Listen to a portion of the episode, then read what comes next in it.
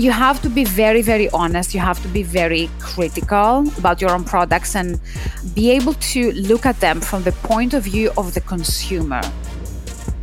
When it comes to anyone's personal brand, you have to define from day one what is your brand? You know, what is it that you represent?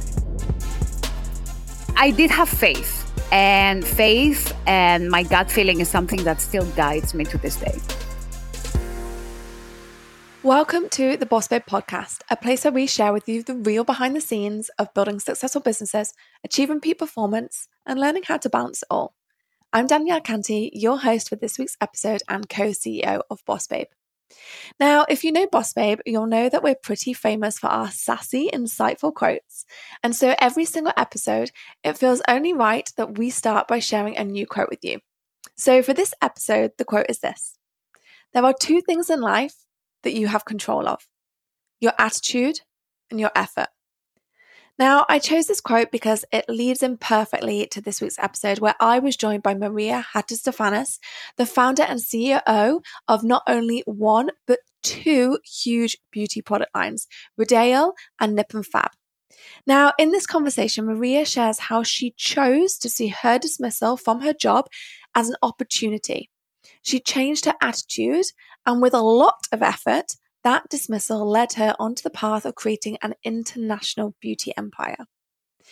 As always in this interview, I got Maria to get super specific on all the details that I knew you guys would want to know. We chatted about everything from how to start a product based business, how to find a manufacturer, how to brand your products, Maria's experience working with the one and only Kylie Jenner, but also about dealing with rejection and taking risks. Now, this episode is such a jam packed interview, so I hope you love it and also make sure that you do have your pen and paper ready. Now, speaking of getting your pen and paper ready and learning, you will hear me mention a few times in this interview about our membership for female entrepreneurs, the society. And I wanted to let you know that the doors are currently open for enrollment, but they will be closing very, very soon. Now, for those of you who don't know, the Society is the place for female entrepreneurs to connect, build, and grow. And in there, we provide all the content that you need to build your business, whether you're taking it from startup to six figures or even beyond that. Now, every single month, we release a new success kit worth upwards of $400. Some have been over a thousand. And some of these past success clips include things like how to start a product based business or how to build a brand or how to create and sell an online course. We've also done one on how to create live and profitable video because let's face it, we all know how big video is right now. And so much more. And all of this is actually just $34 a month. It's literally a no brainer, right? And on top of this, we have now launched, if that wasn't enough, we have now launched a members directory inside so that you can connect even more with like minded women and people who are in your area and industry. So if you are ready to join Natty and I in there and meet your business besties, then head to bossbabe.com forward slash membership. And we'll also put the link in the show notes too. A boss babe is unapologetically ambitious and paves the way for herself and other women to rise. Keep going and fighting on. She is on a mission to be her best self in all areas. It's just believing in yourself. Confidently stepping outside her comfort zone to create her own version of success.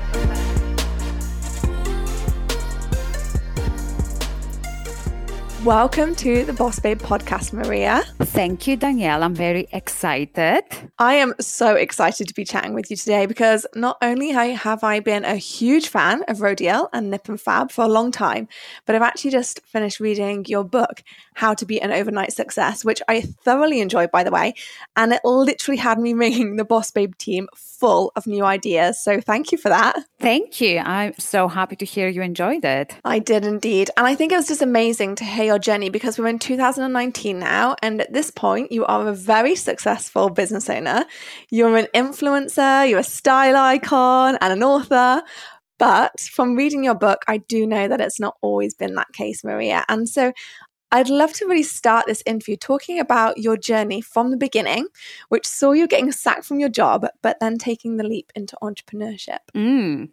Yes. So I was always passionate about fashion and beauty. My first job was a beauty writer for 17 magazine back in Greece, where I'm originally from. But I always had the bug for business. So I moved to New York. I got some student loans and ended up studying business in New York.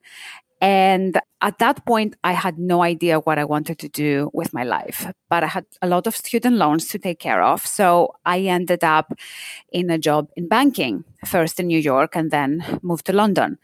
I did that for a couple of years, but I just wasn't loving it. Everyone was reading the Financial Times. I was reading Vogue. I, I didn't belong there. And then one day I was called into the boardroom and I got fired. And you know what? It was devastating. I was devastated. This was my first proper big job, but it was the best thing that ever happened to me.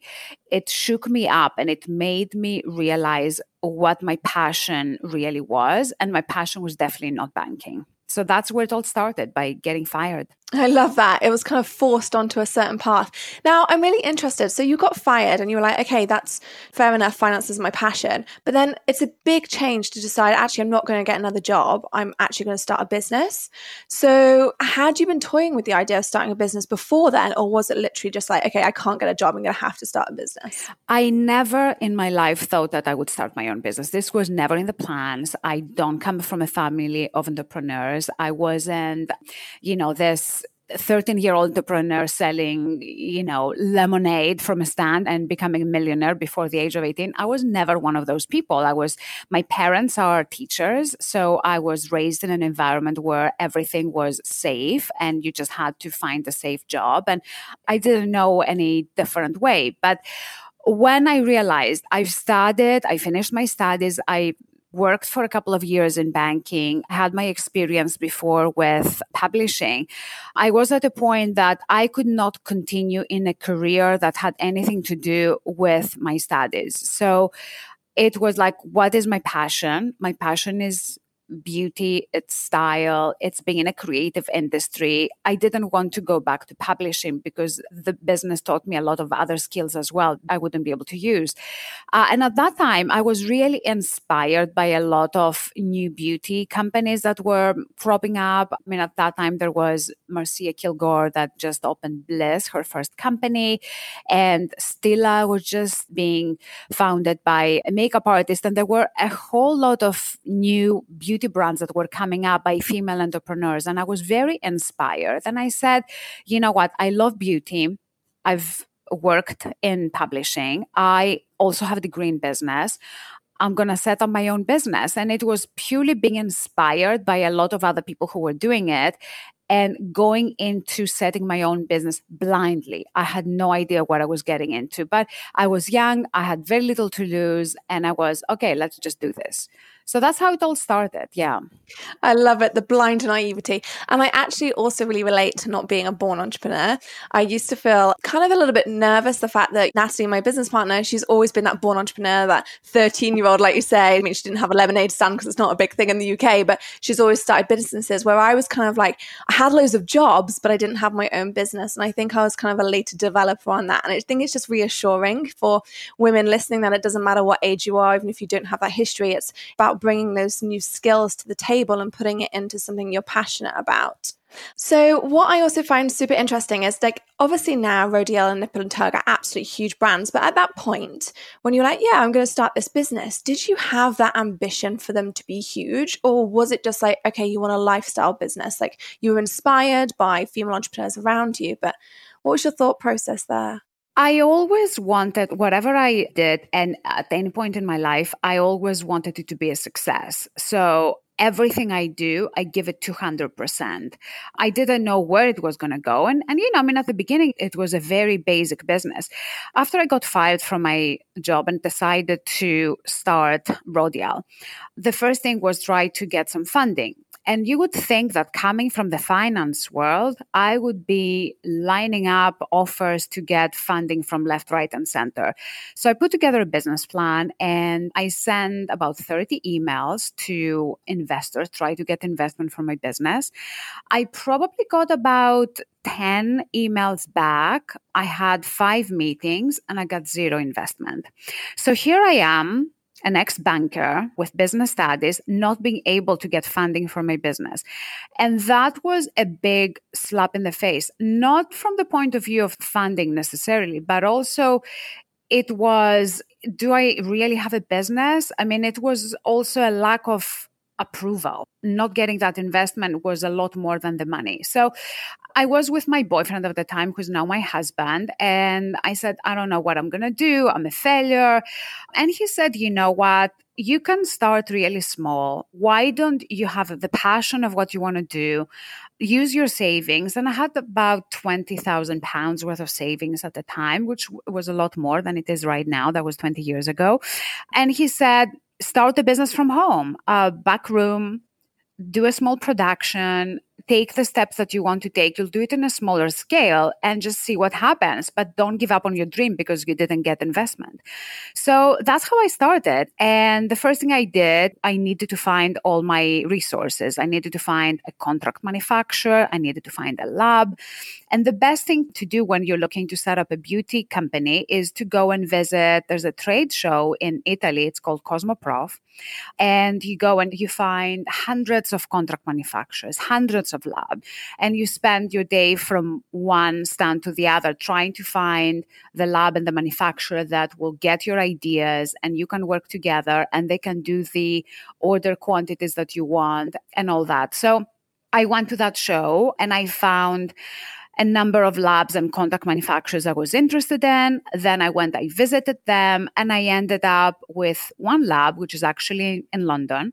And we've been working together ever since, who got my ideas and that's how I started. So it was a lot of research. It was a lot of hustling and running around and trying to figure things out for myself. And at the beginning, I was at the back room at home doing everything myself. It wasn't glamorous at all. It was a one woman show, literally. Let's take a minute to talk about one of my favorite educational platforms, Masterclass.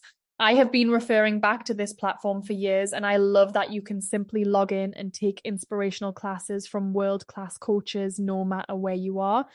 If you haven't explored Masterclass yet, go to masterclass.com slash bossbabe and scroll through some of the categories. I think you'll really love what you see. One of the latest classes I tuned into was Anna Wintour's class on creativity and leadership. She takes you into her office as Vogue's editor-in-chief, and it was so inspiring to learn about her leadership style, team culture, and how she encourages creativity in her team. Not only does Masterclass have tangible business development classes that you can watch at your desk or listen to on the go, but it also includes classes in 10 other categories ranging from food, home and lifestyle, music, wellness, design, and so much more. There are over 200 classes to choose from, with new classes added every month. This year, learn from the best to become your best with Masterclass. Plus, Every new membership comes with a 30 day money back guarantee, so there's no risk. And right now, our listeners will get an additional 15% off an annual membership at masterclass.com slash bossbabe. Get 15% off right now at masterclass.com slash bossbabe, masterclass.com slash bossbabe. Let's take a quick pause to talk about my new favorite all in one platform, Kajabi. You know, I've been singing their praises lately because they have helped our business run so much smoother and with way less complexity, which I love. Not to mention, our team couldn't be happier because now everything is in one place. So it makes collecting data, creating pages, collecting payment, all the things so much simpler. One of our mottos at Boss Babe is simplify to amplify, and Kajabi has really helped us do that this year. So, of course, I needed to share it here with you it's the perfect time of year to do a bit of spring cleaning in your business, you know? Get rid of the complexity and instead really focus on getting organized and making things as smooth as possible. I definitely recommend Kajabi to all of my clients and students. So if you're listening and haven't checked out Kajabi yet, now is the perfect time to do so because they are offering Boss Babe listeners a 30-day free trial. Go to kajabi.com slash bossbabe to claim your 30-day free trial. That's kajabi.com slash bossbabe. I love that. And to hear how it's grown as well. Just bringing you back to that point where you've got this history in banking and finance and you know that world. And to hear those rejections or to get those rejections, how did you actually get over that? Were you meditating at that point? Were you doing mindset work? Or was it literally just a stern talking to by your husband saying, no, you can do this? What was the difference between giving up and deciding not to? I really believed in my idea. The idea that I had is I saw a gap in the market for a skincare range that would offer targeted treatments to specific skin concerns. And at that point, there was nothing. There was a basic moisturizer, a basic toner. This is 20 years ago. So the beauty industry wasn't as evolved as it is now. So I was really passionate about my idea and I knew in my gut that it would work. But I think the problem was I didn't have experience in the beauty industry per se. So let's say if I had five years of working at Estee Lauder, then I would have been more credible perhaps and got the investment. But I didn't have that. I went in without any experience in beauty with just a plan and my passion. And that wasn't enough. But I knew deep down that I had something. And, you know, still these days, you get rejected every single day, uh, regardless of who you are and what is the level of your business or the cycle that you're in. And it's all about believing in yourself and working harder to actually prove to those people that the no that you got should have been a yes and they'll regret it one day. and a lot of people regretted it. But I did have faith and faith and my gut feeling is something that still guides me to this day. Yeah, I actually love just coming back to that point again because when we are ambitious women, we're always going to be wanting to put ourselves out there and we're always going to be wanting to push to that next level. And I think it is super important that this rejection, those no's, is not a bad word. It just means that actually you're going to get no's. You need to expect no's because to get them, then you'll get the yeses later down the line. I think that's just a really good thing to point out who anyone who is starting out or anyone who's trying to move up in the career, like it is part of the process. You're not going to succeed without learning how to cope with those no's and those forms of rejection. But like you say, having that faith that actually something good will come of it. Absolutely. And then when it comes to rejection, what I find is yes, we all get upset. I mean, no one likes rejection, but then it's taking that feedback and being very honest with yourself. And instead of being annoyed or bitter on or saying it's their fault. It's kind of sitting down and analyzing and saying this is the feedback that i got. How can i take this feedback and improve myself not just for the person who said no to me, but just generally, how can I get myself to the next level? And sometimes that no, it shakes you up to find a new direction and a better way to grow. So, as much as we hate rejection, I personally welcome it. And every time I get it, I see myself grow even further. Mm. One of my favorite quotes is, it's not rejection it's redirection and mm. just like getting mm. sacked from your yeah from your old job you wouldn't have created Rodial or Nip and Fab. How crazy is Absolutely. that? Absolutely. That's a really good one. Yeah, I may steal it actually. Yeah. as long as you quote Boss oh, yeah, for sure. So you went to the conference, you were learning, you found the manufacturer. And was it literally a case of just Googling what you needed to know at this point? Because, like you said, you had not got experience in that beauty industry. So, how were you learning? Were you letting your manufacturer guide you a little bit? Well, at that point, when you're starting a business, you really need to get any help that you you can get really. So it was the manufacturers. I would go to networking events. There's this body of people, it's called CEW Cosmetic Executive Women, and it's a great organization here in the UK. And they do meetings every month, and you go and you network and you find other people within the cosmetics industry. I used to do a lot of networking, and what really helped me at that point, and a lot of people ask me, Did you have a mentor? And I wish I had, but I, I didn't have one. But what I did is I connected with other women who were starting, whether it was a beauty brand or any brand within the creative industry, jewelry brand or a fashion brand. And they were all at the same stage as me. And what we would do is connect, get together, have a coffee, kind of give a high five to each other. You're doing well. This is what I'm dealing with right now. Do you have any suggestions? Or I'm recruiting for this position. Do you have any agencies or do you know anyone? And every time I would have coffee with all those like minded women who were at the same stage as me, we would always inspire each other and get information. So I did develop this nice support group around me that was really important, especially at the first few years. I could not agree more. We see that within the society, so our membership for female entrepreneurs, and a lot of the women in there have actually built their own business through doing business with each other. And it's just incredible to see. And that power of networking is really something I'd encourage everyone to tap into. So you started the business, when did you realize that Rodial was starting to gain traction? So it was year five. We just moved into an office out of my home. I had a staff of four. And I get a sample from a lab. We were going to do our first anti aging serum. I look at the product. I mean, it felt amazing. But then we're talking about the name. Uh, what are we going to call it? Anti-aging serum. You know, there were too many. You would be competing with the Lauders and the L'Oreals and the big brands. So I'm looking through the list of ingredients, and one of the ingredients related to viper venom. So I say to my team, "Why don't we call the product snake serum?" And they're like, "You must be crazy. You're going to take us out of business." And I said, "You know what? We have nothing to lose. Let's just call it snake serum." And what we did, we capitalized on the name. We made the packaging black. We did a photo shoot with a live snake. Uh, we got some postcards. We put it online and it went viral. And within a month, we're getting orders from new markets. We opened Germany, we opened Japan, we opened Australia.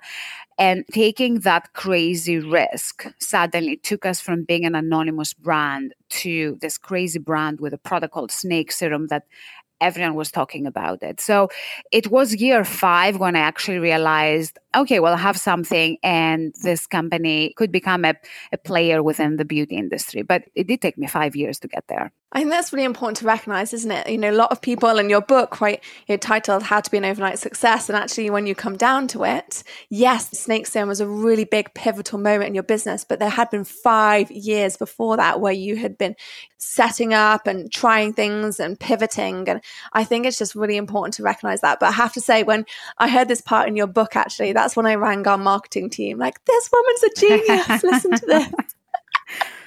but did you have a backup plan? So you were getting some pushback from colleagues saying, look, I'm not sure if this is a good idea. How Had you like forecast for, okay, this could be really terrible, but we can afford to lose this much on this? Or was it like, no, we are all in that I am going to make this a success. I'm going to get it in front of the right publications. We were all in. We were all in and we believed our own hype, I think, at the end. But, you know, it was a risk. And I have to say that over the years, we have taken other risks and not every other risk has paid off. There's been products that we thought would be the next big thing and they weren't, they were a flop. So you cannot always take a risk and you cannot always have a risk that is successful. But if you take enough risks and one of them does the job, then you're halfway there. So, you know, there are no guarantees and you never know. Even now, after 20 years, if I launch a product, we believe in it. That's why we launch it. But you have no idea how it's going to do until it hits the shelves. So, yeah, we had the faith and we still have the faith to this day. And you have to be a bit crazy and have the faith and go for it 100%. That's the only way to succeed. And talking about risks, I know that when you launched and Fab, you brought on Kylie Jenner to be your ambassador. That must have been a big risk at that time because she is an absolutely amazing boss babe. But I also know that would have been a hefty investment to bring someone like her. Did you um and arm about that for a while, or did you just know in your gut it was the right thing to do? So it all happened quite naturally. And remember, she was 16. This was before she had any beauty campaigns, and this was before she had her own range. This is very early on. What happened was we work with a lot of makeup artists in New York and LA and we constantly send them free products. So one of our makeup artists was working on a shoot with Kylie and he had the Nip and Fab glycolic pads with him. So he used them to prep her skin before makeup. She took them, she loved them, and she Instagrammed them. This was before the time again that you know people were paid thousands of and tens and hundreds of thousands to post something on Instagram. So she posted about them because she loved them. And suddenly we get all this attention to the brand. We get phone calls, we get emails. And someone from my team said, Why don't we do something with Kylie? And at that time, it was Kendall who was on the app. She was getting all the campaigns and she was everywhere. Kylie was a little cute sister at home, not really doing much yet. And we connected with her team and we're like, okay, well, let's just see what we can do because obviously she resonates with the Nip and Fab audience. And I still cannot believe that we managed to do two campaigns with her. We brought her to London for the first one. She was 16 and a half. And we had her here for 24 hours. We did a live Q&A with her audience. We did a campaign, party, and it was amazing. It was such a dream for me to work with someone you know from the kardashian family. But it's something that we were lucky the timing was right. Obviously now she has her own products. The fees have gone up 10 times. So even now if we wanted to do something like that we couldn't afford it. But going back to your question, it was a risk because we worked with her before she became who she is now.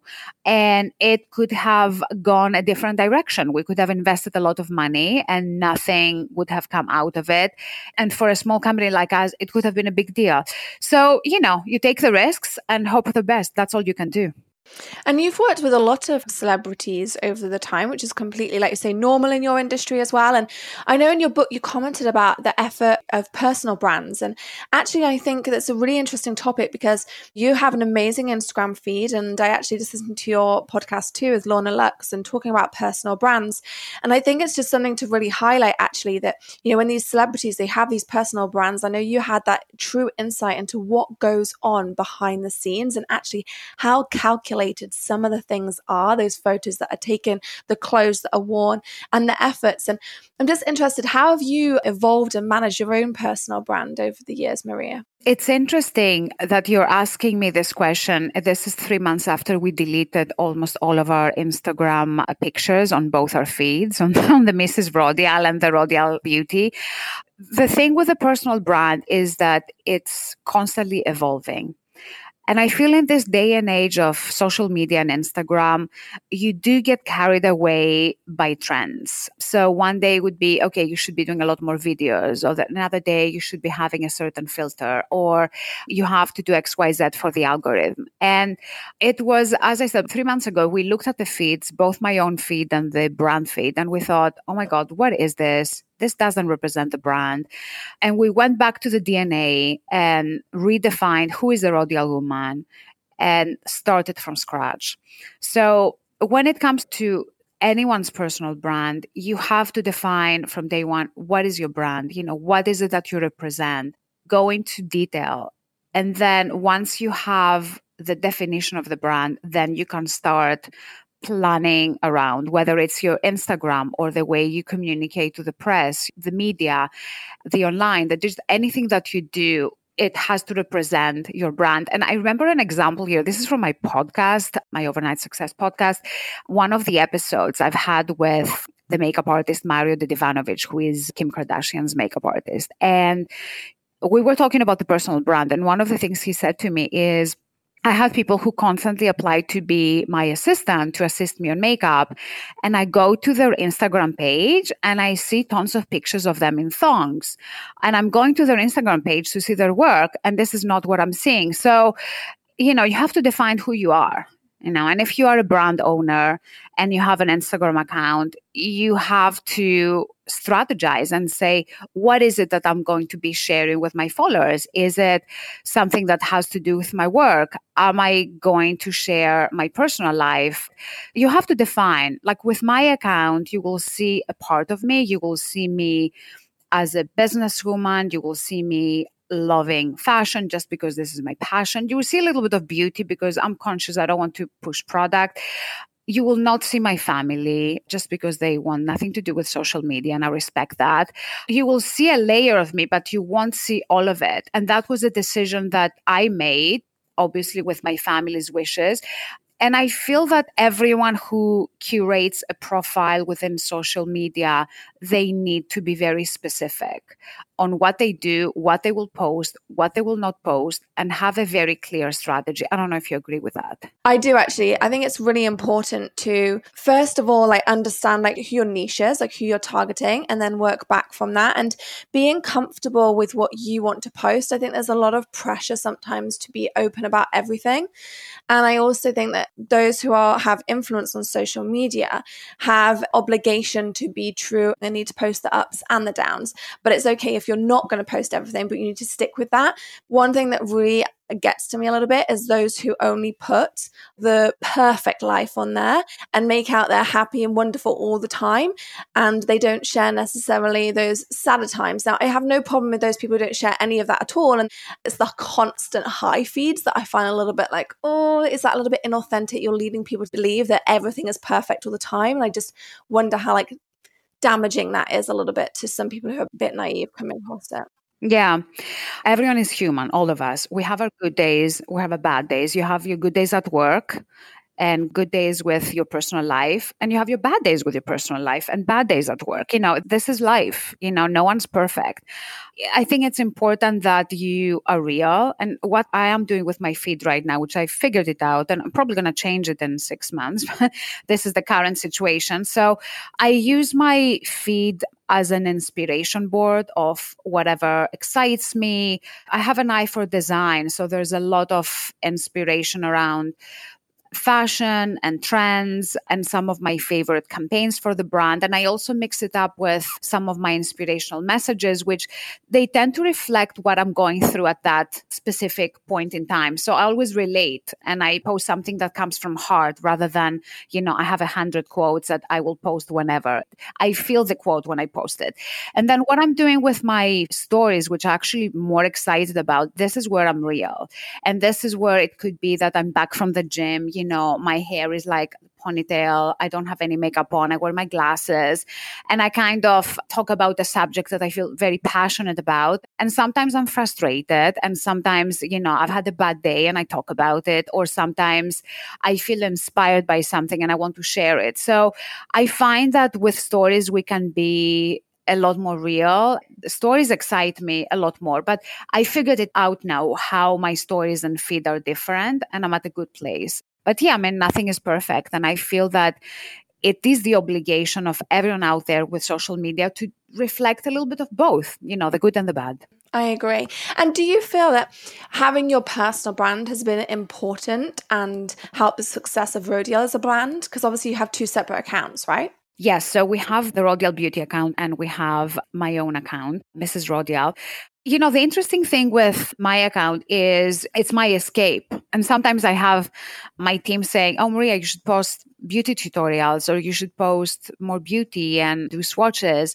And what I say is, I'm not a makeup artist. I am a businesswoman. I am driving this business, I'm driving my team. And, you know, I'm not going to force myself into doing swatches or makeup tutorials just because this is what other brand founders do. So, in terms of building your profile, I feel that definitely social media is a great way to do so. I feel the more real you can be, the more people will relate to you. And I also feel that part of the success of my account, let's say, is that I don't push product. And I feel that I am showing people who I am. And there's no agenda that okay, I'm doing this every day because I want to sell product. I don't think in any shape or form I give out this message. It's not just social media though, it's getting some interviews and getting some online presence and being on the podcast. And I feel that we do need to look at our profile from a 360 point of view because Instagram is a small part of it. It may seem it's the only one, but it's not.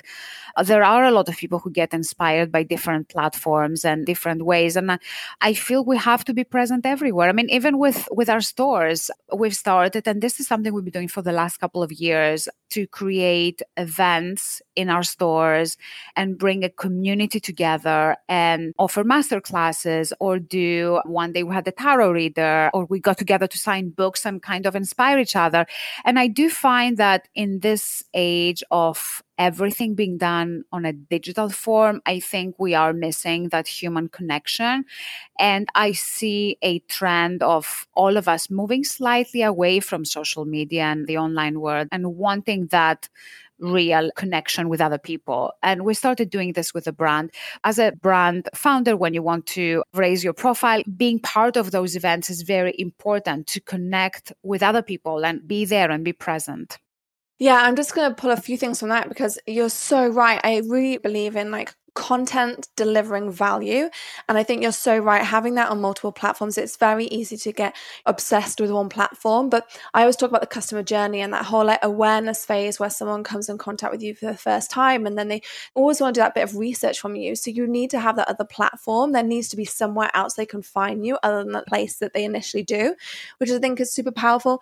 And just coming back down to what you said around connection as well, like taking that online to offline. And we definitely have seen that within the Société as well. Like so many of them meeting up and just craving that connection. We talk about millennials and Generation X and you know, being like the loneliest in a way because we do everything online, but actually there's nothing beats actually meeting your friends and meeting up with people. And we're hosting an event in September in LA for that reason. So people can meet because it just, the energy is absolutely phenomenal. And it's one of my favorite things about being in Boss Babe is the events that we host as well. And, you know, getting all these ambitious women together, there's nothing like it. Very, very important. Yeah. I need to join you to one of those events. I sound You really should. exciting. Yeah. We're Let me know. LA in September. You should come. I'll send you an invite after.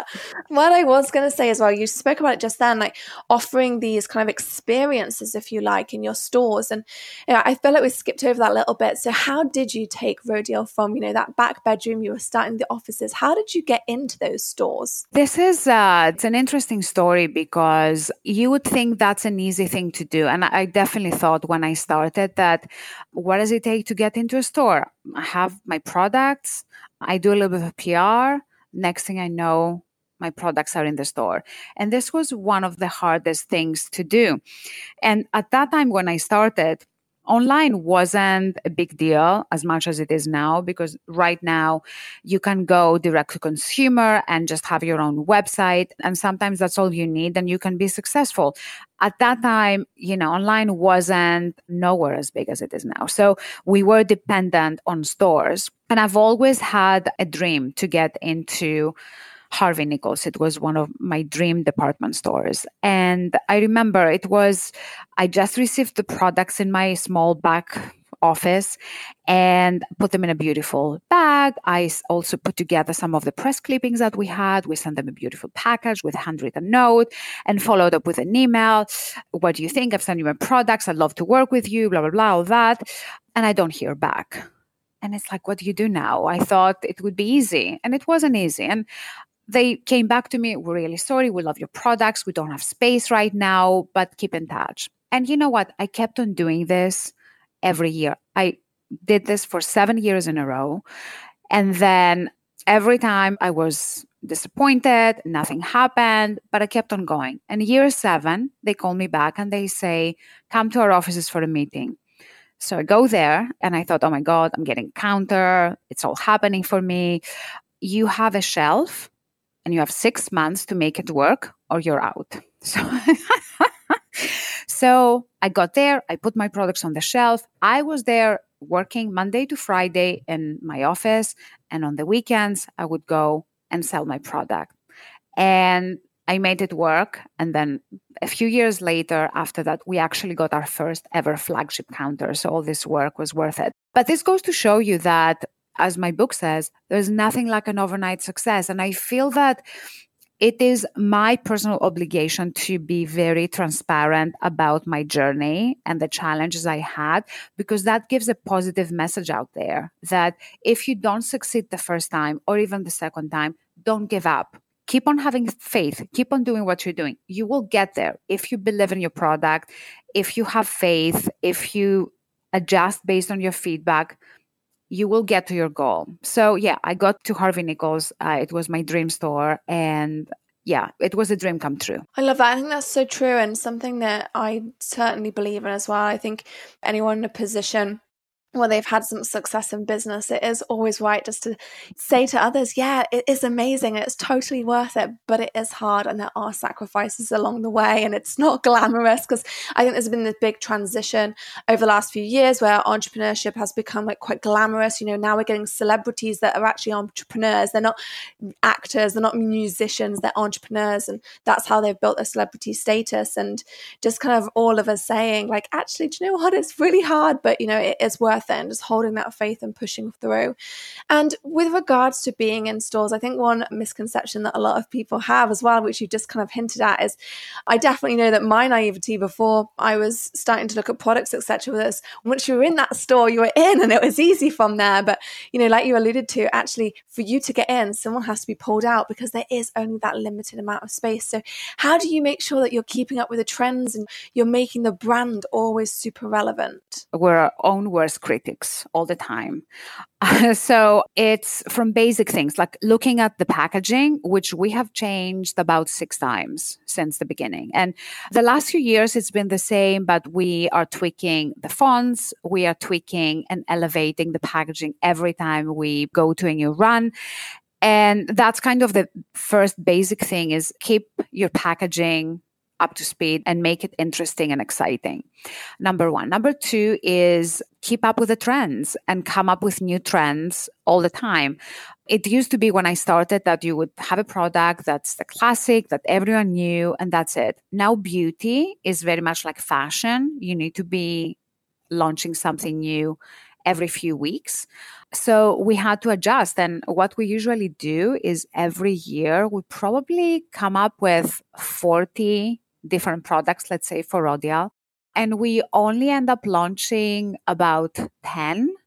We're very critical. So unless you know we may be a minute before launching a product and everything is planned before we press the button for the order we look at the product again we sit down as a team and we say are we still excited by this product would we all go out there and buy it if the answer is yes we launch it if the answer is no, even if we put hours and hours of work and resources, we drop the product. So you have to be very, very honest. You have to be very critical about your own products and be able to look at them from the point of view of the consumer rather than from the point of view, oh, it's my product. So it doesn't matter what it is, it's going to do well. And I think that's one of the things that we do that keeps us fresh and relevant and most of the launches that we do are very, very exciting and successful. I think that is an incredible lesson actually for everybody because you're so right. Sometimes when you've put so much effort into something, the launch was in the plan. You're like, you start at the beginning, you're like, going to create this product, we planned it all through. Okay, now we're going to launch. But actually, to take that moment and go, right, is what we have created good enough? And I think it takes a lot of courage to say, actually, do you know what? This is not good enough. We're either going to drop it or we're going to have to tweak it. And I think it's just so important. I think that actually is probably one of the things that you've been doing along the way that's really differentiated your brand and made it stood out because you don't put anything out there that is not exactly as you want it. And I think a lot of people can be a little bit, oh, it'll do. But actually, when you're in this competitive market, it will do is not good enough if you really want to succeed. And I think that's a really powerful lesson that even I'll take away from this interview. So thank you, Maria.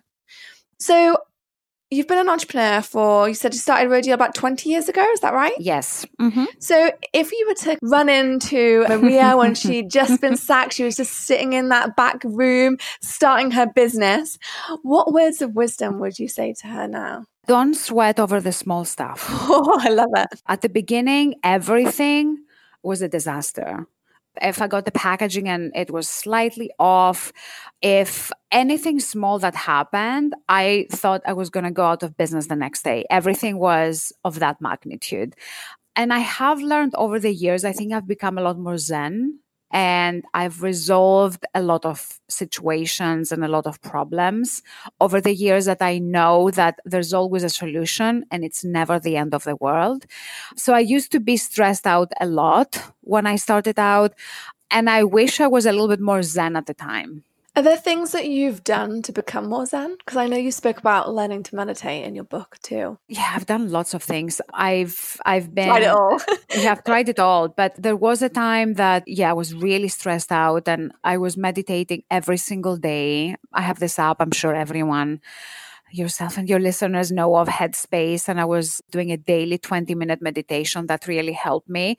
But I have to say that after meditating for about a year on and off, I found a way to calm myself down without even having to do the meditation.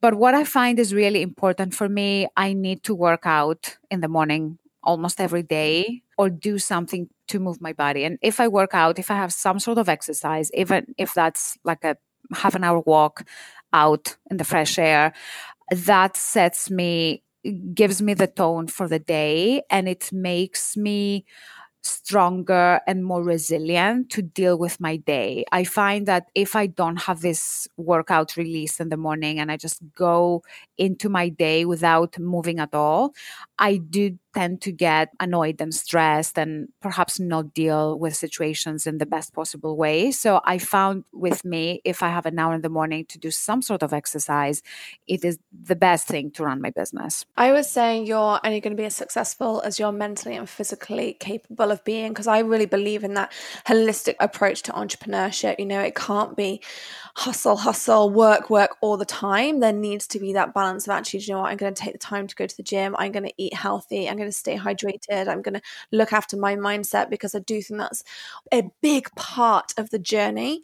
And I think learning, like you said, learning about what suits yourself. I recently did a post and saying that actually, do you know what? I'm not a morning person. I I have tried so many times getting up at really? 5 a.m. Oh, you're not? I can't okay. do it. No. Okay.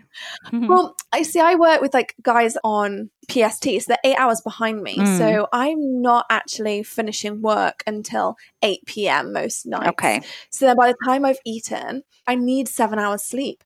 I was like, okay, maybe I'll get up, I'll be more productive, but I can't. I need my seven hours. So I get up at half six, do a little bit of meditation, I do a bit of reading. I'm in the gym for half seven, then I work out from half seven to half eight, and then I start my day at nine, which then often rolls through to like PM. I mean, that's but you know, good. Listen, that's good. If you're up at 6.30 and you're at the gym at 7.30, that's perfect. That is perfection. but- That's early for me. I thought you were going to say we wake up at 10. oh no no no i'm still like reasonable only in seven hours but Yeah, you know i do have friends who and colleagues who wake up at half four and they're in the gym for quarter past five half past five and i just can't do it and i think it's just i really tried for so long and had a lot of guilt around it because I, you know, you read these books like you're only going to be successful if you get up at this time. This is when all the successful people are getting up, and I'm like, nope, can't do yeah, it. no, you just have to follow your own rhythm and your own body. So, Yeah. Totally. Well, listen, Maria, thank you so much for joining me on the Boss Babe podcast. This interview has been absolutely incredible, and there's so many takeaways for anybody who has got a product based business or is an entrepreneur growing their business. And honestly, thank you just sharing your wisdom and allowing us all to learn from you today. And just tell me where everyone can find a little bit more about you. Where can they look you up and follow you a little bit more? Thank you for having me. It's been a lot of fun.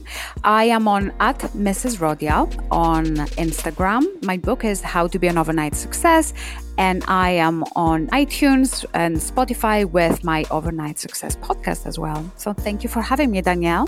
Thank you so much, Maria. If you enjoyed this episode, we would love it if you subscribed and left us a review. Let us know what you enjoyed, what your main takeaways were, and who you'd like to see appear on the show. As a special thanks, we'll send you a copy of our Boss Babe 25. Now, this is an awesome resource. It's the 25 essential things that you need for personal and professional growth. We've included everything from must have products to books to rituals. This guide literally covers it all, and I know you're going to love it. So, if you want your copy, simply leave us a review and then send a screenshot of your review to podcast at bossbabe.com. We love bringing you experts and interviews from other successful business owners so they can talk about their experiences and share information, tips, and what has worked for them. However, remember that the opinions or advice of our guests and us, the hosts, should not be taken as personal actionable advice and is given as general information and education only. Please always remember to consult a qualified professional before implementing any medical, financial, legal, or other business advice to ensure it will work for you or your business. Boss Babe is not responsible nor liable for your decision to implement anything you hear on the podcast. Please listen and act responsibly. The opinions of our guests do not represent the opinions or views of Boss Babe, Danielle Canty, or Natalie Ennis personally and are meant as information and general education only.